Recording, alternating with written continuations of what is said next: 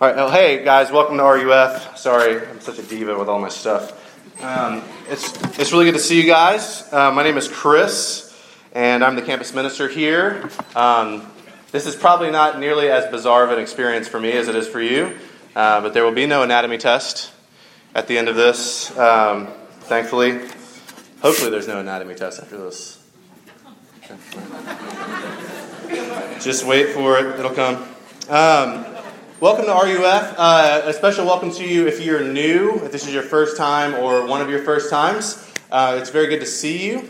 Um, whether you are a religious person and you grew up in the church your whole life and this is very familiar to you, or uh, you're very skeptical of all this, or um, maybe you're just not sure, like you're just somewhere along the spectrum, um, we're very happy to see you. Uh, we would love to get to know you, to welcome you to get involved in, in your life. Um, and we want this to be a place where, regardless of where you're coming from, religiously, spiritually, or whatever, that you can process the Bible and the claims of Jesus at your own pace. So it's kind of a joke to say there's no test. Um, but really, there's not going to be a test. Like, it's not after three meetings we're going to ask you to sign a card or walk an aisle or anything like that. You're welcome here at your own pace to figure this stuff out, to come in and leave um, if you'd like. But we'd really love to get to know you. So if there's anything I can do to help you, um, please say so. Or if there's find someone that looks like they know what's going on and ask them. We'd be happy to help you. Um, tonight we're going to be looking in the book of Genesis, uh, chapter four. Genesis, the first book uh, in the Scripture. And we've been doing a series this semester um, called Questions God Asks. And we've been looking at times in the Scripture where God asks a question. This is awesome, by the way. I'm really going to be spoiled in here after this, this night. I feel like I have so much power up here over all of you underlings. Um, uh, but so we've been looking at these questions God asked, and God's asking questions in this passage. And this is a really interesting passage, one of the most famous in the Bible, the story of Cain and Abel. Probably, regardless of your background, you have some familiarity with the story. Um, there's a lot of firsts in Genesis 4. It's the first uh, sibling rivalry, if you will. What's the first siblings?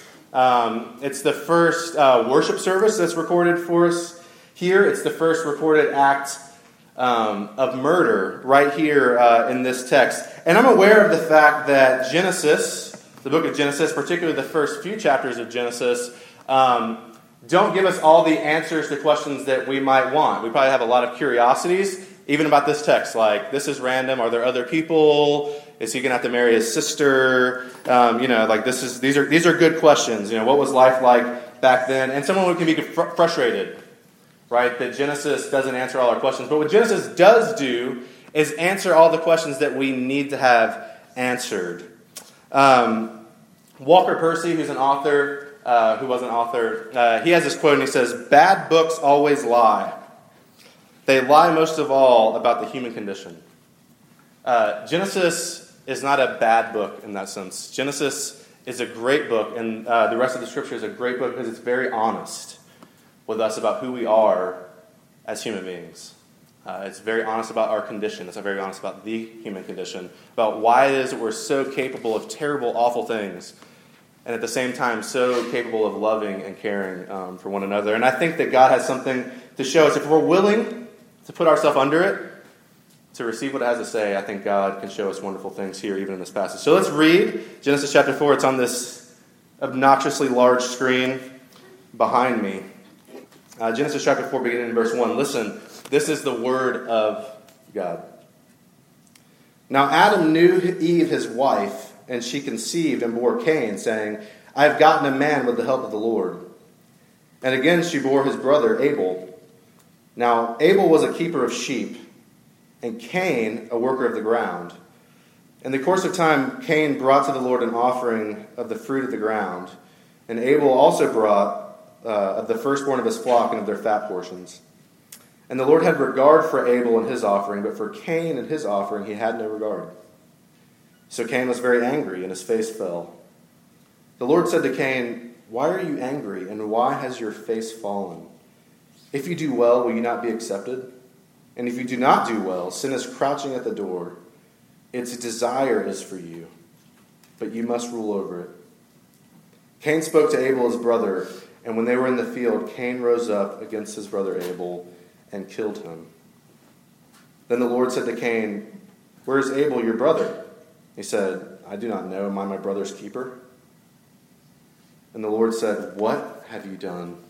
The voice of your brother's blood is crying to me from the ground, and now you are cursed from the ground, which has opened its mouth to receive your brother's blood from your hand. When you work the ground, it shall no longer yield to you its strength. Mm, batteries. Batteries. Anybody have a 9 volt?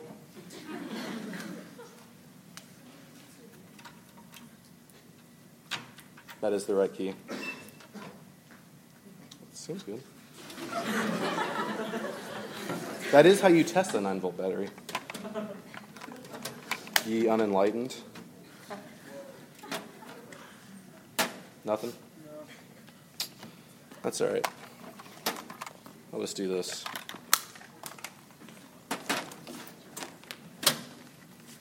Oh. Oh.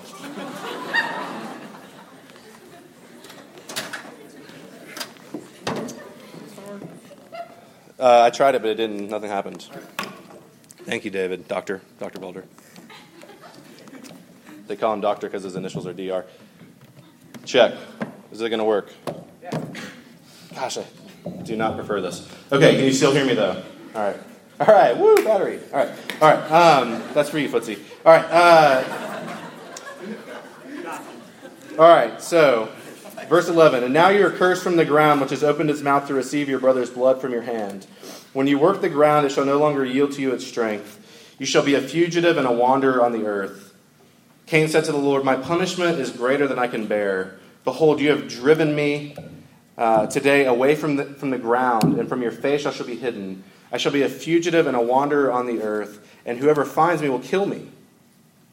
Then the Lord said to him, Not so. If anyone kills Cain, Vengeance shall be taken on him sevenfold. And the Lord put a mark on Cain, lest any who found him should attack him. Then Cain went away from the presence of the Lord and settled in the land of Nod, east of Eden. This is the word of God. Let's ask his blessing as we look at it together. Uh, Father, we thank you for your word. We thank you that you are good. We thank you that you're sovereign over it and you're sovereign over us, and that you can use your word to change us. So, Lord, we ask that you would do that. Uh, we have a lot of distractions, we have a lot of barriers, and we don't even know what they all are, but you do. So, Lord, would you overcome them? We pray in Jesus' name. Amen. Um, if you've been watching Walking Dead, which I hope you have, because it's a wonderful show, thank you. Um, this season, uh, there has been a new uh, theme developing that you might be uh, familiar with. Um, in the zombie apocalypse, which could be coming, so be ready. Uh, you know, there's things you have to do to survive that you would never do in the sort of regular world. They're unthinkable acts of just pure survival. And um, there's many of the, of the characters on the show, they're struggling with these things, these things in their past. And they're kind of asking this question Am I this animal that I've acted like to survive? Is that who I am? Or am I the person that I was before everything went to pot? Um, and do I even really want to know the answer to that question? Uh, and there's this extremely poignant moment in the first episode of the new season where there's this woman, and she has um, taken her life. She's stabbed herself. And uh, as she's dying, she looks to Rick, the sheriff, you know, and she says, You can't. You can't come back from the things you've done. Uh, and that sort of set the, the, the tone for the, the entire season so far. God is pretty clear in His Word and in this passage that there's a problem with human beings, and it's called sin. And that this, this, this idea of sin, that sin has seeped into the very fiber of our existence. And in a lot of ways, it defines us um, as, as, as human beings. So sometimes when I sit down, you know, I sit down with you guys and we talk about stuff, and most of the time we kind of talk about you guys but sometimes we talk about the Bible and theology, right? And um, there's a lot of like sort of concepts that are hard to get or hard to accept. But generally, there's very little pushback on this idea that there is such a thing as sin. That human beings are depraved. That is, that we, that we sin, that we have a sin nature, because it's so demonstrably obvious from looking out at the news, right? There's not a lot of happy, peppy stories on the news. Uh, it's clear that every day human beings are hurting each other and they're being hurt, that we're capable of terrible, terrible things. And if we look at ourselves, I think, and we're willing to be critical um, with ourselves, we see those terrible things that people do to each other reflected in very small seed form in our own hearts. Uh, a pastor named Tim Keller, who I respect and who I'm stealing this, a lot of this material from, which it's not stealing if you say that you did it, um, just so you know. Um, but he helped me understand a lot about how this, what this text says about our depravity, about our sin. And he makes the point of this every moment of anger in our lives is just a tiny ball of murder. It would like nothing more than to be a murder, but it doesn't always have the opportunity. And that every moment of lust in our heart is just a tiny seed, and it would love nothing more than to grow up and to be in adultery, but it doesn't always have the opportunity. It's the same thing that the book of James says. James says this in James 1. But each person is tempted when he's lured and enticed by his own desire. Then desire, uh, then desire, when it has conceived, gives birth to sin. And sin, when fully grown, brings forth death. A good friend of mine always says, You're only one set of circumstances from doing the unthinkable. Um, and so the issue for us tonight, as we look at this passage, is when we think about those seed, those little seedlings in our heart, and we think about the possibility of them growing up and bearing really bad fruit, um, can we come back from that? Uh, is there a way out of that? Um, there's one thing that y'all will realize. I, I have like 10 years on some of you, and that's it. But even in this time, what you realize is that the people that are out there on the news doing things, as you get older, those are the people that you know. You know, you probably don't know anyone yet that's your age that's like committed adultery, but you will. So as we grow up and as these seeds begin to take root and begin to, to grow fruit, what are we going to do? Can we come back from it? So tonight I just want to look together at this passage uh, and just look at what sin is really like and whether or not there is hope for us. And I want to look first at the deception of sin, then at the destruction of sin, and finally the way out. So the deception of sin, the destruction of sin, and the way out. One of the worst things about sin, which is clear in this passage, is that it hides. It's deceptive. You don't know that it's there. Um, and we can see that in, in what, what's happened to Cain. So Adam and Eve, you know, our first parents, they've had these two children. Uh, first, they have Cain, and he is a farmer. And then they have Abel, and he takes care of sheep. He raises sheep for a living. And they both come to this worship service and they bring an offering before the Lord. And Cain brings produce, and Abel brings from the sheep. And God accepts Abel's, but he doesn't accept Cain's. And it's interesting, like, why does God accept one another, not the other? It seems fairly arbitrary, right? Um, some have said that the reason why God accepts uh, Abel's and not Cain's is because Abel brought a blood offering, right? So we think about the Old Testament. If you have any sort of background with the Old Testament, there's these. It's all about blood, right? There's dripping blood, and um, it's about killing lambs and stuff like that. That's an appropriate point to take a drink of water. So people have said that you know maybe the reason is because there's because Abel Abel's has blood and Cain's doesn't, but I'm not really buying that for a couple of reasons. Uh, there aren't just kinds of offerings that are blood killing an animal in, in the Bible, in the Old Testament. There's all kinds of offerings. There's even grain offerings.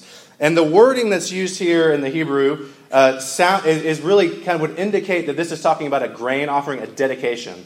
So, like, imagine if you're at church and you give a tithe. What you're saying with that tithe is, I give you this percentage, but what I'm really saying is that it all belongs to you, God, not the church. It all belongs to you.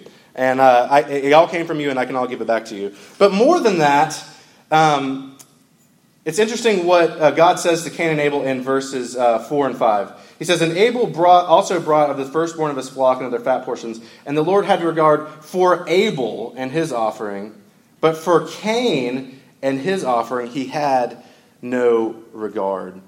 It's not that the offering itself was inadequate, though it may have been. The problem wasn't with the offering, it was with the worshiper.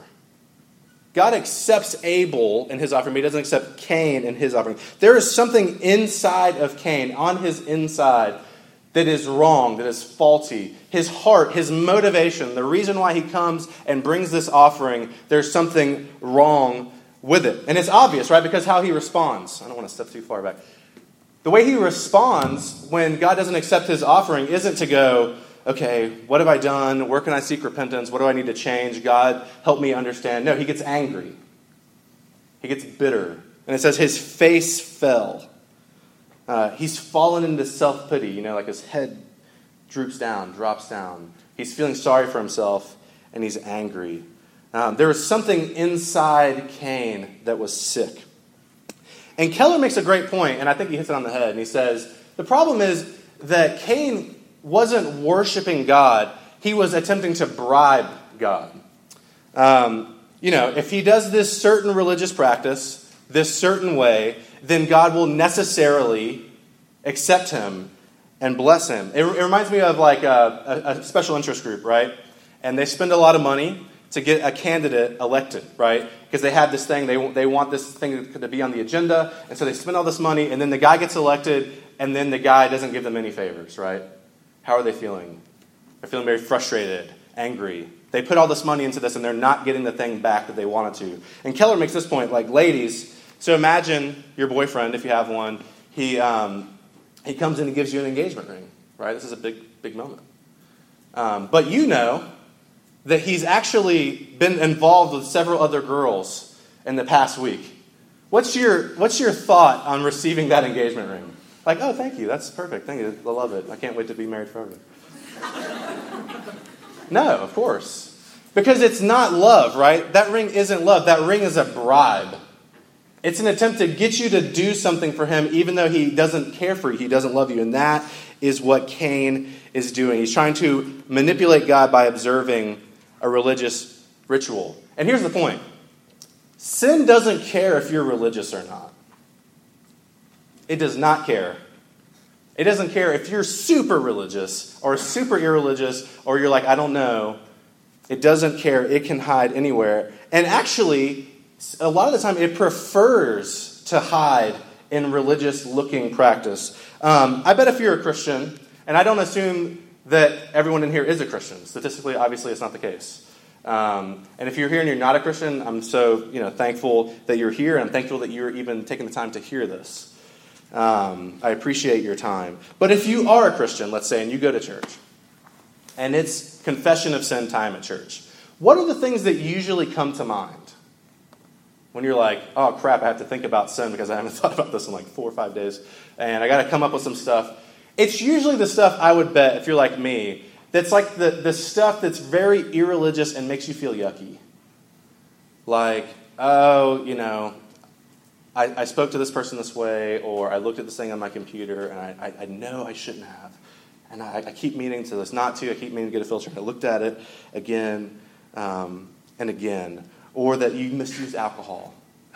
You know, I was off with my friends and they aren't Christians, and I acted like I wasn't a Christian, and I feel sick. And these are things that you want to change. There are things about you that you don't like. And so you come and you confess them. And those things are surely worthy of confession because they indeed are sin.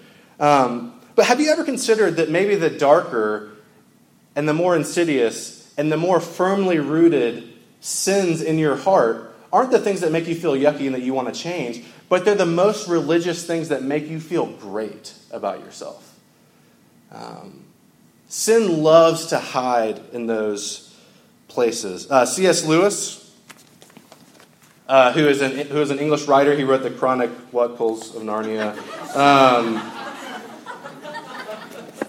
title makes no sense. Um, he wrote a he wrote a book called the Screwtape Letters, and it's a it's it's basically a series, a fictional series of letters from this demon named Screwtape, who's like this upper level demon, to his nephew Wormwood, who's like a lower level demon, and they're all talking about his, uh, Wormwood's patient, who's this guy that he's tempting, and how to tempt him. And when he says the enemy, he's talking about God, of course.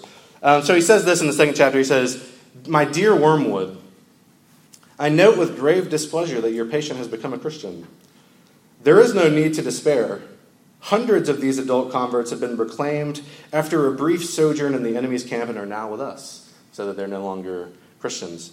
And he says, One of our great allies at present is the church itself. And then he goes on to talk about how you're patient. He goes to church and he has these lofty ideas of this spiritual body of Christ. And he gets there and like this guy's shoes squeak and like the songs are terrible and the print is really bad and everyone has bad breath. Um, and he, he, he's saying this is, this is working in our favor because the church isn't very, um, isn't very uh, pleasing. And he ends with this He has not been anything like long enough with the enemy to have any real humility yet. What he says, even on his knees, about his own sinfulness is all parrot talk. At bottom, he still believes he has run up a very favorable credit balance in the enemy's ledger by allowing himself to be converted, and thinks that he is showing great humility and condescension in going to church with these smug, commonplace neighbors at all. Keep him in that state of mind as long as you can. Uh, Lewis shows us something very interesting that sin often lurks and hides in the places that are the most religious, the things that we like the most about ourselves. Sin is no respecter of religion or irreligion or your best intentions. Uh, notice how God warns Cain. Why are you angry and why is your face fallen? If you do well, will you not be accepted? And if you do not do well, sin is crouching at the door. Its desire is for you Sin is like a wild carnivorous beast, and it wants you. It wants to, it is desires for you. It wants to eat you, but it's crouching outside the door. You don't know it's there. It's in the shadow. It's waiting for its opportunity, and you will have no idea that it was there. And that's when it will pounce. Um, Sarah Jane, my wife who's here, uh, her grandmother recently sent our daughters, uh, our daughters, um, our daughters some new books because 250 individual volumes for two children that are like three years away from reading is not nearly enough. We need more.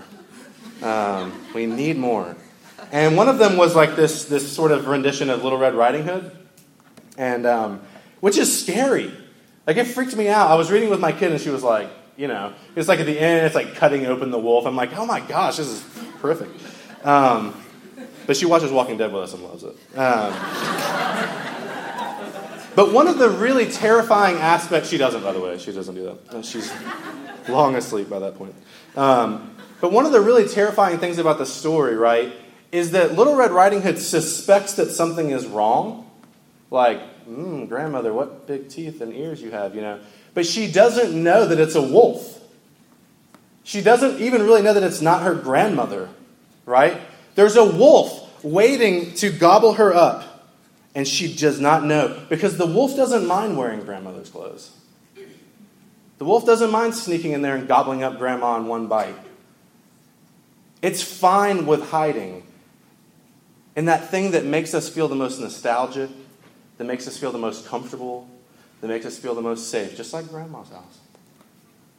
Sin loves to hide uh, so not only is sin deceptive, but it's also destructive. All it cares about is gobbling up this little girl, right? The wolf. All he wants to do is eat the little girl, which is exactly what God says about sin. It says its desire is for you.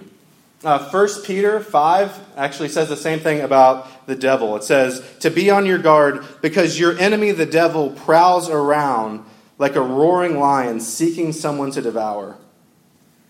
It's prowling.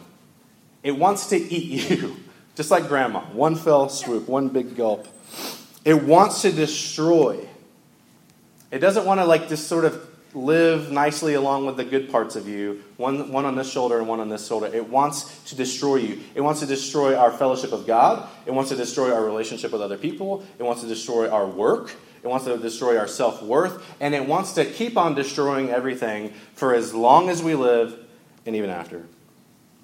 So for Cain, sin was crouching at the door, right? And it had an opportunity. He was with his brother. He was bitter. He was angry. He was hating himself. He was obsessed with why this thing had happened to him and why he wasn't accepted. So he killed his brother.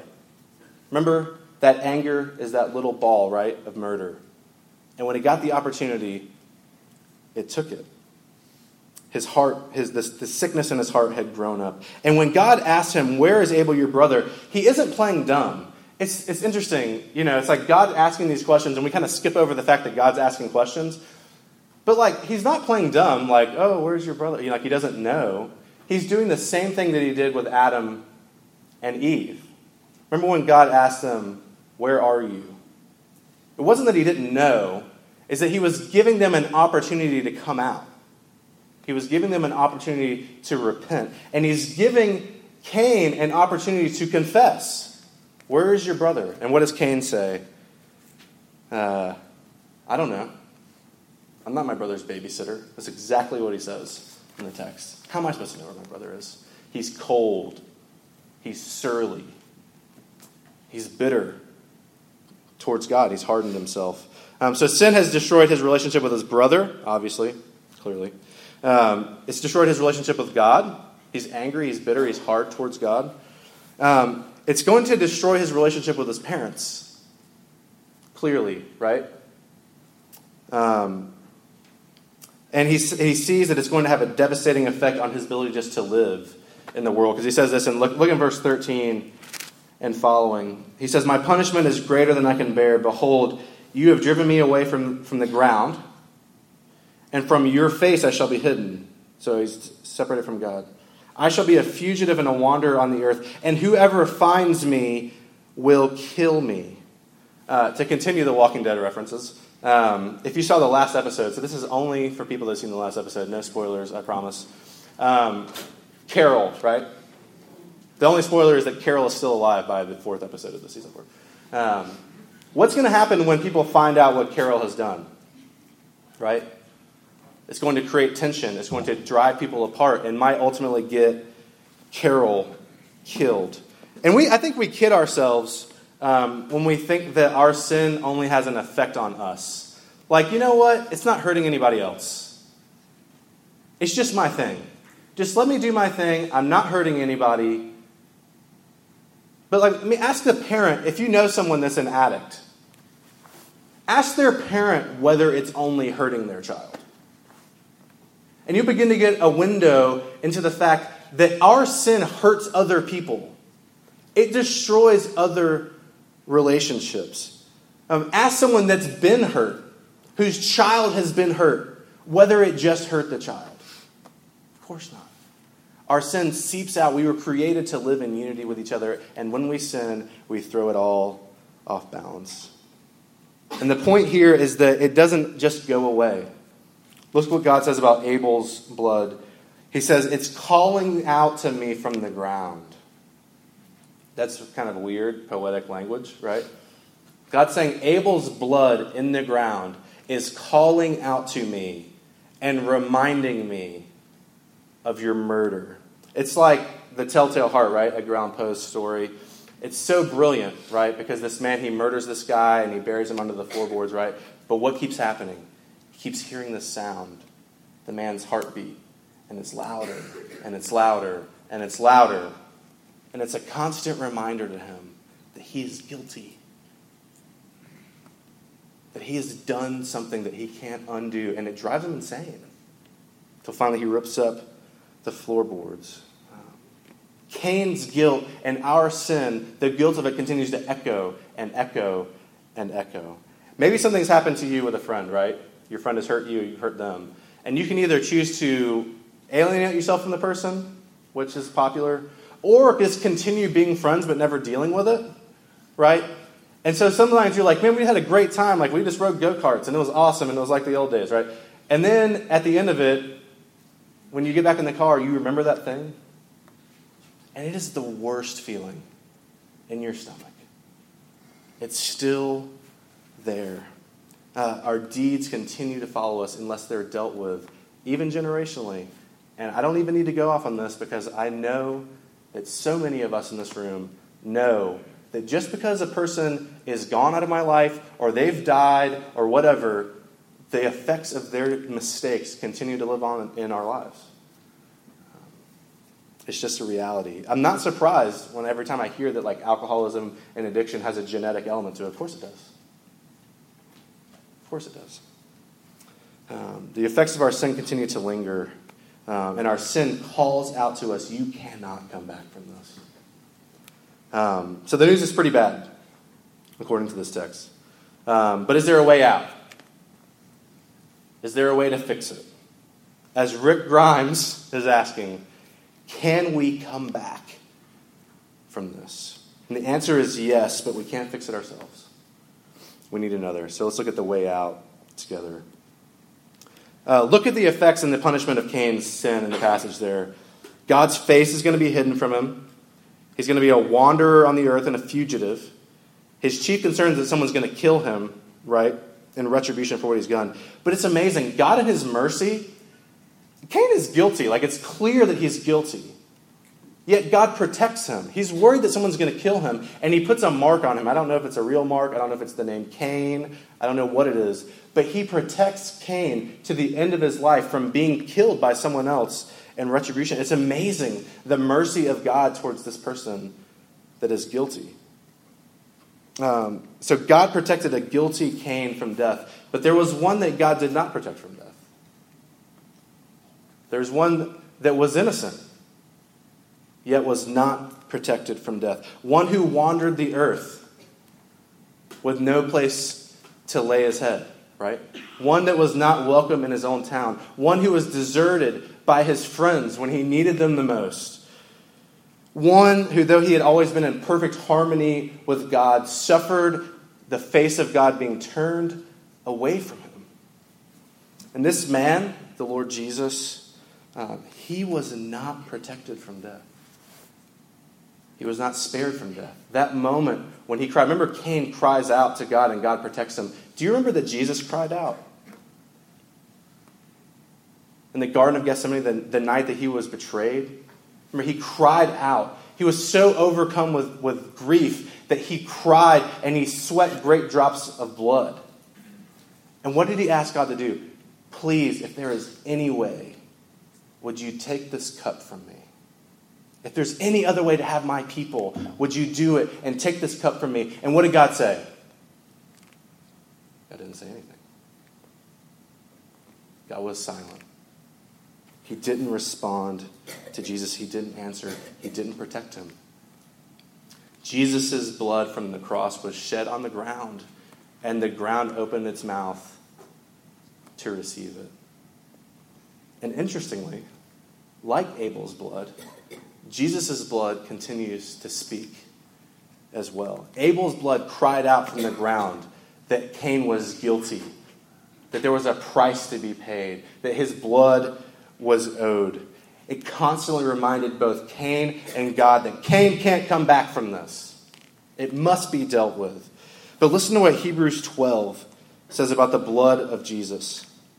Hebrews 12 says, We have come to Jesus, the mediator of a new covenant and to the sprinkled blood that speaks a better word than the blood of Abel. Abel's blood, cries out guilty, but Jesus' blood cries out to us clean, innocent, mine, forgiven. They belong to me. They are no longer guilty. We cannot fix our sin problem. There's no way back from us. We've destroyed it. But if you are sprinkled with the blood of Jesus, we can't be condemned. If you have Christ tonight, anything that you've done cannot condemn you, it covers it. By trusting in another's life, namely Jesus, and another's death. Jesus lived perfectly on our behalf, and he died perfectly on our behalf. And by trusting in that, we can come back. We can hope to be rescued. In a second, we're going to sing a song by Horatius Bonar, and it's called Upon a Life. Um, and it goes like this Upon a life I have not lived, upon a death I did not die, another's life, another's death, I stake my whole eternity. Not on the tears which I have shed, not on the sorrows I have known, another's tears, another's griefs, on these I rest on these alone. Whether you are a Christian or you're not, the blood of Jesus stands for us to bring us back. Run to Him, find acceptance in Him. Let's pray. Jesus, we thank you that your blood does speak a better word. Lord, that not only are our own efforts to serve you and to make up for our sin and to come back um, worthless, but Lord, even our own sorrow over it could never save us. But we trust in Jesus' life, we trust in Jesus' death, we trust in Jesus' sorrows and his grief. And Lord, we don't always, there are so many days, Lord, we just do not love you. But we thank you that you have loved us and you have shown your love for us, Lord Jesus, in going to the cross. Would you impact our hearts tonight? We pray in Jesus' name. Amen.